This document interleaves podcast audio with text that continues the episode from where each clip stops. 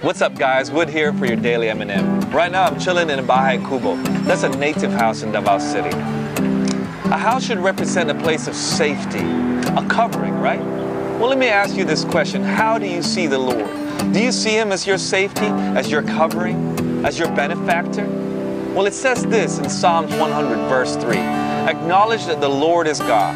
He made us, and we are His. We are His people, the sheep of His pasture. The key is this acknowledging that the Lord is God over all, not just over some. If He isn't Lord over all, then He isn't Lord at all. So I want to challenge you today.